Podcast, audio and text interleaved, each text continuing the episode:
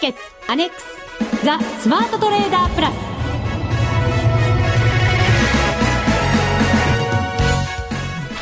全国のリスナーの皆さんこんにちは。内田まさです。この時間はザ・スマートトレーダープラスをお送りしていきます。ザ・スマートトレーダープラス。まずは福を呼ぶアドバイザーお二人をご紹介しましょう。国際テクニカルアナリスト福永博之さん。こんにちはよろしくお願いします。よろしくお願いします。そしてマネックス証券の福島正さんです。はいこんにちはよろしくお願いします。よろしくお願いいたします。さて先週のミッションはドル円で勝負、はい、ということで雇用統計でしたよ。うんね、えー、まあ本当にあの雇用統計今回ぐらい注目されたのもあんまりないぐらいじゃないですかね。本当にそうですよね。世界から注目されてたんじゃないですか？そうですよね。えー、まあ株式市場もそうですし。あとやっぱりそれ、まあ、雇用時計の結果を受けてね、やっぱり世界の景気っていう意味合いもね、やっぱりあのマーケットでは気にされてましたので、はい、まあ、そういう意味で本当内田さんおっしゃるようにですね、もう世界が注目するえー、結果待ちだったというところでしたね、うん、そうですね、私もその FOMC を、はい、を挟んでしっかりトレードをやりなさいというミッションでしたから。FOMC じゃなくて。ごめんなさい。雇用統計、ね、雇用統計ですね、はい、FOMC は今週です。よ、はい、もうちょっと気がせいてますね。私もね。ひょっとして調子良かったんですか？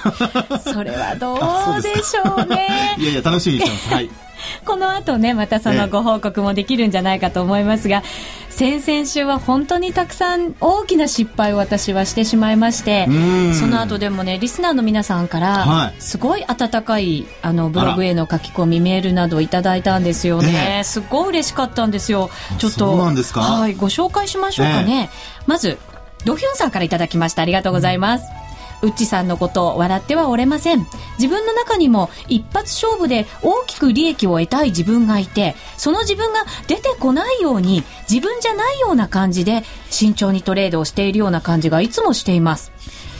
いろんな本などを見ても損切りは重要って分かってはいるんですがなかなか実行は難しいんですよね。ウッチさんの今回のトレードは私にもずしりと考えさせられるものがありました。いい勉強をさせていただきましたといただきました。ありがとうございます。はいありがとうございます。うん。そしてジップリンさんからもデモだからできる失敗。その失敗から一つ学べることがあれば大きいと思いますよ。という言葉もいただいていますね嬉しいですよね。温かい言葉ばかりですね。本当にそうなんですよね。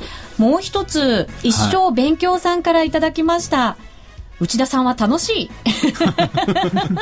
楽しい。楽しいっていただきました、はい、えー、今回最後まで順調にいくのは内田さんらしくないので、よかったと思います。トレードされている皆さんにも教訓を与えてくれたし内田さんも彼女にしたら楽しいでしょうね。ただオチがあってですね、はいはい、家庭を任せるのはちょっと。いただいてますいやいやいや彼女と奥さんと。違うんですか？違うんですね。いやどうなんでしょうねうんですかね。ねどうなんでしょうね。まあ、女性から見てもちょっと違うかもしれませんね、その辺は。やっぱりね、励ましのね、こういったコメント多いですね。そうですね。あそこまでちょっとやられちゃう。本当にね。でも、だからこそ私ももっとなんかしっかり堅実になんかやっていかなきゃいけないなと思わされた1週間、2週間でしたね、このところ。そうですね。まあ、あのね、誰しもこう金額は別にしてもですね、あの、ちょっとこう失敗したなっていう時は必ずありますので、はい、まあ、そこからのリカバリーをいかにマークそれも早く、はい、まあ、できるかと、まあ、別に急ぐ必要はないんですけども、えー、まあ立ち直りが早ければ早いに越したことはないですからね、えー、とにかく立ち直っていくことそれがまあ一番重要でしょうね。はいということで今日は期待してますよ。そうですね。頑張りますね。ただこの第2回目の FX ダービーですね。はい。もういよいよ終わりが近づいてきましたよ。もうそんな時間っていうか。そうなんですよ。はい、1か月って早いですね。本当です。あ、お休みがあったからかな。かもしれませんね。はい明日の朝の日本時間ですよ、はい、5時に。5時5時5分ですね。5時55分、5並びで終了ということになります、福島さん時間延長はないんですよ内田さんのためにとかそういうことはないですね。あれば楽しいんですけどね。まだ一応第2回目なんでそうですね、はい、そうですね。はい。この番組はマネックス証券の提供でお送りします。スマートトレーダー計画。よーいドンザ・スマートトレーダー計画、用意ドン。このコーナーでは、スマートなトレーダーになるためのノウハウ、実践テクニックについて教えていただきます。また、毎週出されるミッションについて、私、内田のトレードを検証、評価していただく、頭の痛いコーナー。胃の痛いはやめましたよ。今、突っ込みがなかったなと思って 自分で突っ込んじゃったじゃないですか。内田正美スマートトレーダーへの道でもございます。え番組ホームページでは、売買についても書き加えたチャートがアップされています。ぜひ皆さんそちらもご覧いただきながら、えー、笑っていただければと思います。さて、頑張りましょう。そうですね。先週のミッションですが、先ほどもお伝えしたように、ドル円で勝負せよということでした。はい、えっ、とですね、まず私、2回ちょっといろんなことを考えながらトレードをしてみたんですね。はい。まあもちろんその他にもたくさんやってみて。あ、たくさん。そうなんです。今回は本当にいろんなことをチャレンジして経験にしたいなと思いましたので、いろんなことをチャレンジしてみました。はい。中でも、こう自分の中で、一応なんか実感として、これは頑張っていろんなことを考えながらできたなというトレードを、はい。まあいいとこだけご紹介させていただこうかなと思います。まず1回目なんですが、えっ、と、ブログでは、丸1というふうに表示されていると思います。はい、8月3日から4日にかけて1時間足でチャート出しています。えまずはですね、この1週間、まあアメリカの経済指標に振らされた1週間だったんですけれども、はい、まず3日の日に中古住宅の指標等が出まして、ええ、まあ少しこう下向きな感じだったんですね。なので、私も1時間足で30分足、5分足を全部並べまして、えー、売りのタイミング、まあ、逆の買いのタイミングになるかどうかわからないんですけど、一応こう見てました。はい、で、よし、自分の中で売りだという判断ができましたので、タイミングを見ながら、1回86円40銭で、まあこれも打診的だったんですけど、5万通貨、売りで入りました。で、その後少し戻ったんですね。はい、で、それもでもチャート見てまして、ここは戻ったところもう一回売ってみたいと思いましたので、うん、もう一回86円60銭で、今度はその倍の10万通貨売りで入りました。はい、で、今度は下に行きました。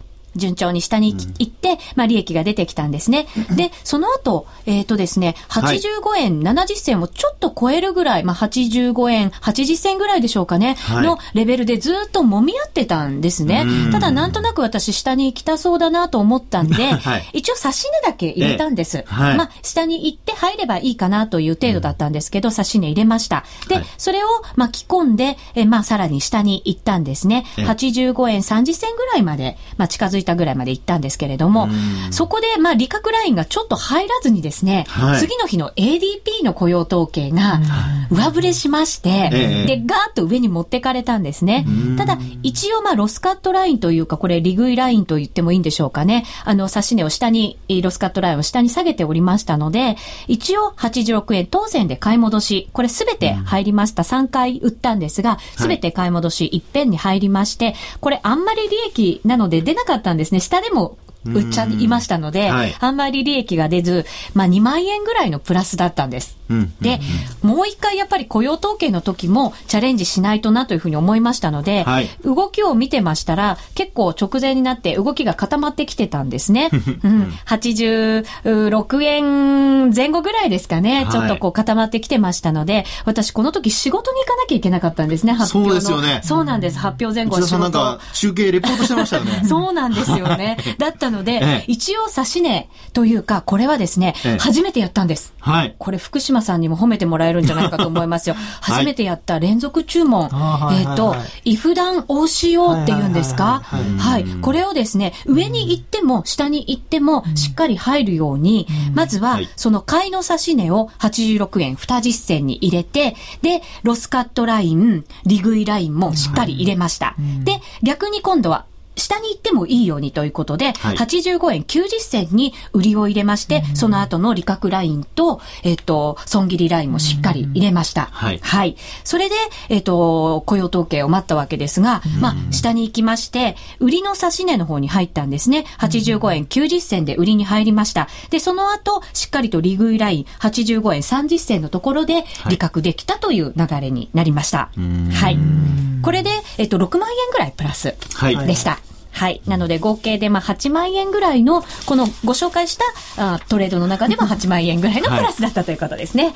はい。はい、いや、あのー、ですね、2回とも、あのー、まあ、これまでというかですね、前回の失敗を踏まえてということなので、はい、まあ、非常にあの、うまくですね、えー、それもあの慎重にこうできたかなというふうに思いますよね。うん、あのまず1度目丸1の方のあのトレードを見てみますと、まあ、あの売り乗せをしてるわけですね。はい、あの基本的にはあの1回目の売りの時ですね。えー、86円40銭で5万通貨売った後に、えー、その後ちょっとこう上昇してるわけですけども、まあ、それでもですね、えー、諦めずに、まあ、もう一回売ったというところですね。うんはい、ですから、こういうやり方は、要はそのトレンド、要するに先行きのですね、これ1時間足だとしますと、3時間後、4時間後という動きが、ある程度頭の中にこうイメージとしてできていないとですね、うん、えー、売り乗せはできませんので、これをですね、あの、本当に先行きの動きを何も考えずに、ただ単に売り乗せしたということになりますと、これはあの、踏み上げというかですね、まあ株では踏み上げたんということを言いますけども、まあ基本その上の方に持っていかれて、えー、ショートカバーせざるを得なくなるということで、まあ損失が膨らむことになってしまうわけですよね。はい。えー、で、テクニカル的な要素で見ますとですね、内田さんが見られていた、まあ、ストキャスだとかですね、MacD で見ますと、まあ、ちょうど、あのー、ストキャスの方はですね、えー、50%ラインっていうのをこれ前回もお話したと思うんですが、はい、まあ、ここまで戻したんですけど、結局戻しきれずに下に向かっていくところですよね。はい、で、そのタイミング的には1時間足、ちょうどその50%を超えたところですね。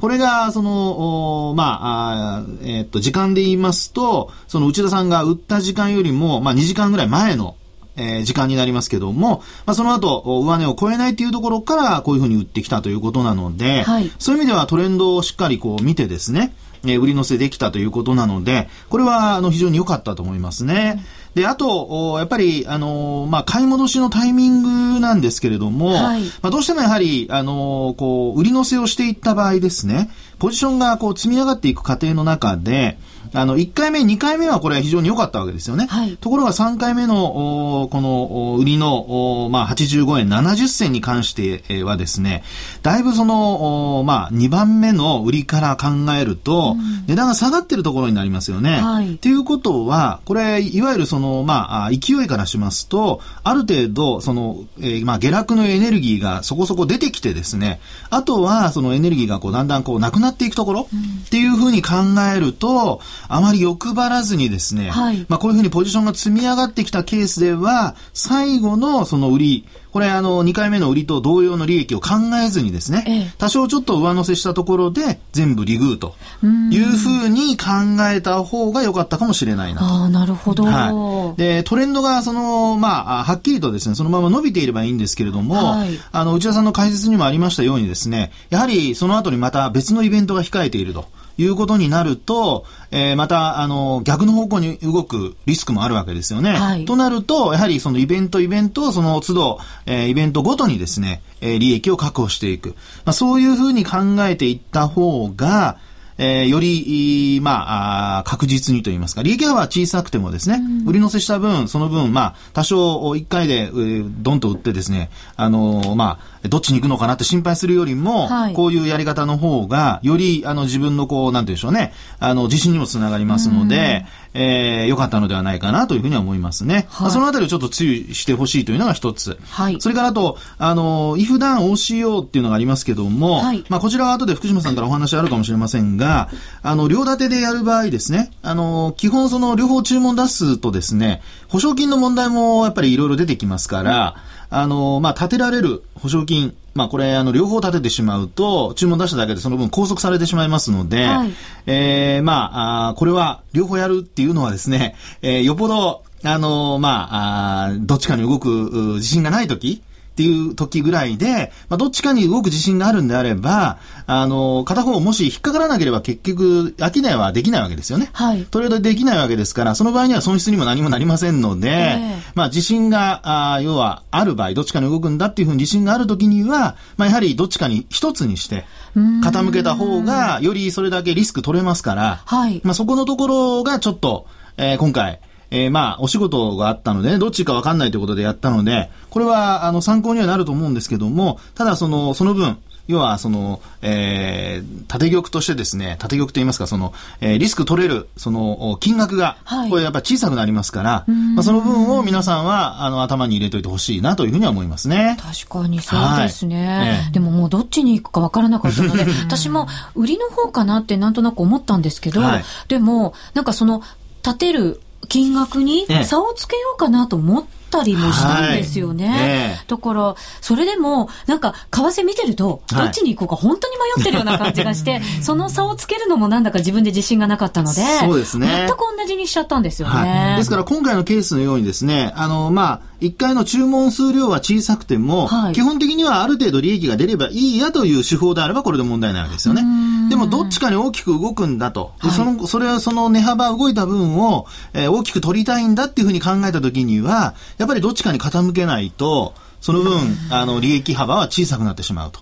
まあ、それがその自分が納得いく金額であればいいんですけど、はい、あやっぱりこの時ああしとけばよかったな、なんていうふうになるとですね、またまた、あのー、まあ、あこう、そういうのが残ってしまって、トレードにマイナスに働くこともありますので、うん、まあ、どちらかというと、あの、今回のケースはちょっと特別としてですね、で、できれば、まあ、どっちかに傾けた方が、えー、まあ、あその、デモトレードですのでね、はい、えー、面白かったのかなというふうには思いますね。ああ、なるほど、はい、そうですね。全然そこまで考えませんでしたね。ちょっと差つけようかなと、ちらっと思った程度で。そうですね。まあ、あのね、私なんかこうやって、あの、トレード、結果見て言っていますからね。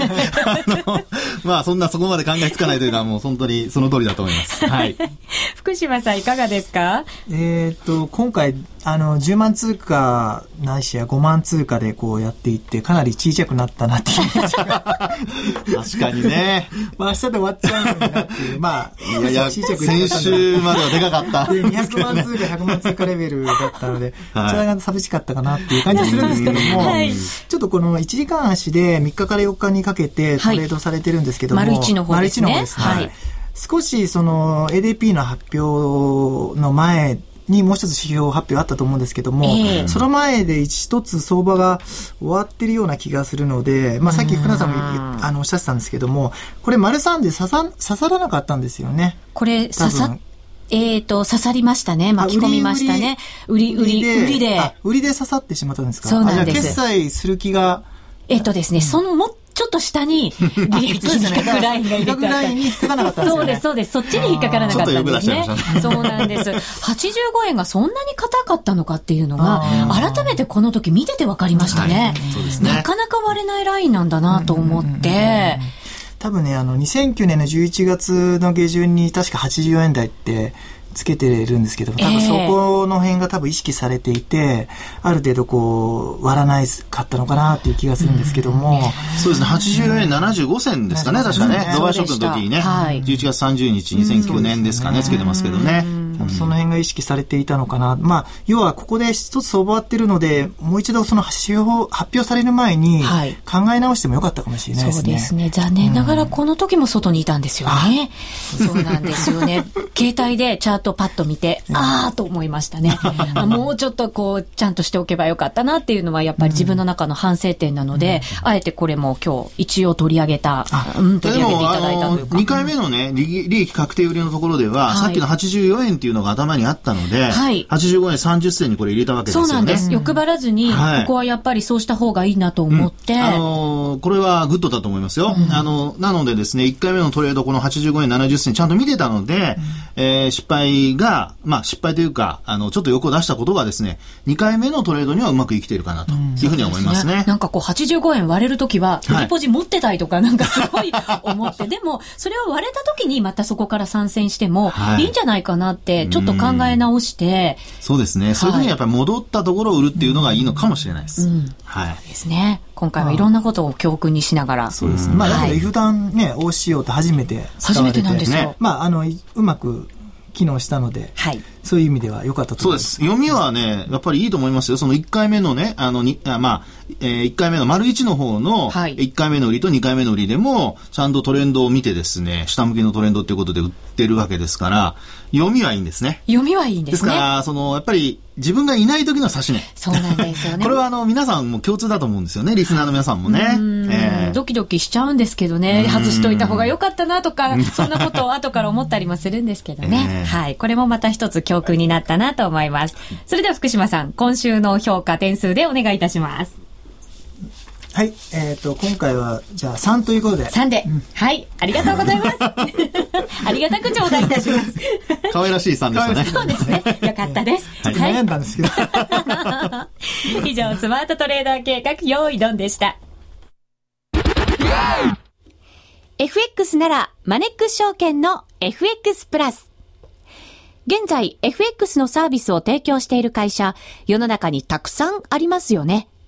そんな中、マネックス証券の FX 講座が堅調に増えていると聞いています。なぜたくさんある会社の中で、マネックス証券が FX トレーダーに選ばれるのか、私なりに検証してみました。まずは取引コストについて。取引コストといえば、取引手数料とスプレッド。マネックス証券では、もちろん取引手数料は無料。アメリカドル円のスプレッドは2000からと低コスト。しかも、一銭通貨単位から取引できるため、初心者の方にも優しいです。気になる取引ツールはとても使いやすく、投資情報も満載で、携帯電話の取引機能も充実。もう言うことありませんね。そろそろ始めてみませんか？マネックス証券で FX を。口座開設のお申し込みは、パソコンや携帯電話からマネックス証券で検索。今すぐお申し込みを。FX は予託した証拠金額より多額の取引を行うことができるレバレッジ取引であり、取引対象である通貨の価格や金利の変動により、予託した証拠金額を上回る損失が生じる恐れがあります。お取引の前には必ず、契約締結前交付書面の内容を十分お読みになり、リスク、手数料などをご確認ください。マネックス証券株式会社、金融商品取引業者、関東財務局長、金賞第165号。ザ・スマートトレーダープラス。今週のハイライト。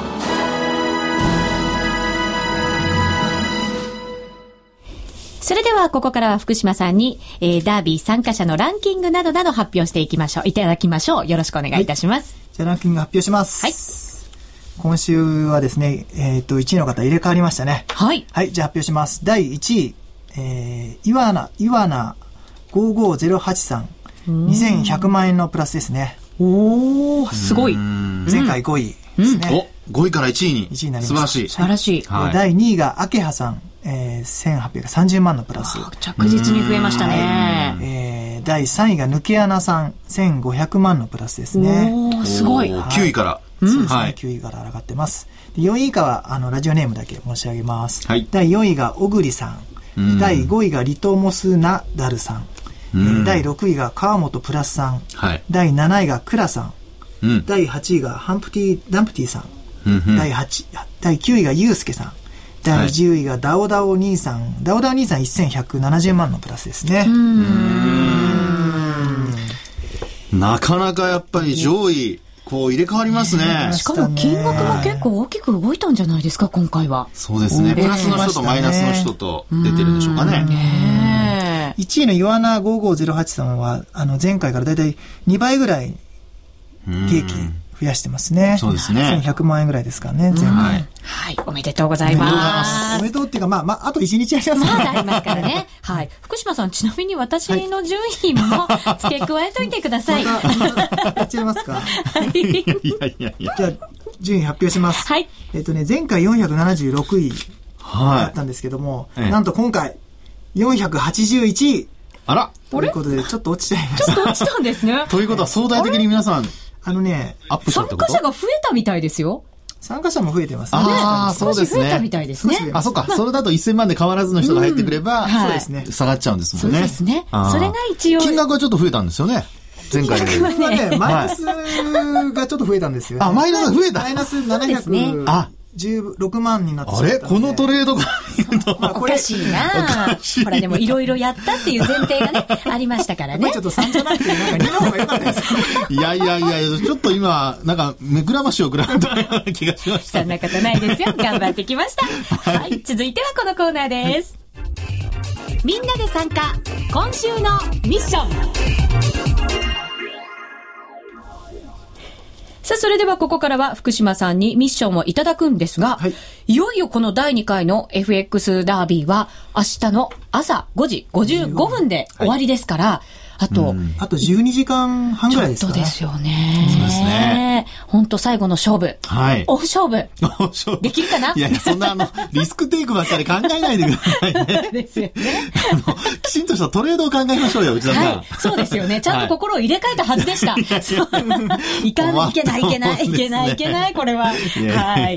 なので、その、あと12時間のミッションを福島さんにいただきたいと思います。お願いします。じゃあ、今週はですね、まあ、あと1日ですけども、もえー、自分の好きな通貨ペアで、えー、自由に売買してくださいと。はい。来ました。自由に売買です。はい。はい。なんか、ニコリして、ニコ、ニコってしてますけど、じゃさん。羽を伸ばしてるわけではないですよ。全然ね。はい。はい。ちゃんと気を引き締めて、しっかりやってこようと思います。はい。はい。でも、ドル円で見たりとかすると、やっぱりさっきも私、ちらっと番組の冒頭で言っちゃったんですけど、FOMC をね、控えてたりしますから、ちょっとこう、動きづらいというか、方向感難難しいというか、そうですね。まあそんな感じはしますよね。えー、まあ、ただそのね、リスクという意味合いで、例えばその、まあどれだけ買えるかとか、はい、あの、何ロットまで買えるかとかですね、そういうのを考えますと、やっぱり保証金が少ない分だけですね、あの、必要な、まあ、あの、1ロットあたり買うのに必要な証拠金が少ないものを選んだ方が、まあ、その分利益幅は大きくなるわけじゃないですか。ですから、その中で、まあ、自信のある通貨をやっぱり選ぶと。うん、それがスペキュレーションになってしまってはいけないので、はい。えー、いろいろね、うん、えー、まあ、あこう前後の環境だとかそういうのも考えながら、やるっていうのもいいんじゃないかなと思いますけどね。なるほど、そうですね。自分が持ってるお金と、ちゃんと懐具合と、はい、はい、しっかりと相談しながら、やっていかなきゃいけないということですね。すねはい、暑い12時間も 皆さんも楽しんでいただきたいと思います。はい、自分の好きな通貨でチャレンジしてください。以上、みんなで参加、今週のミッションでした。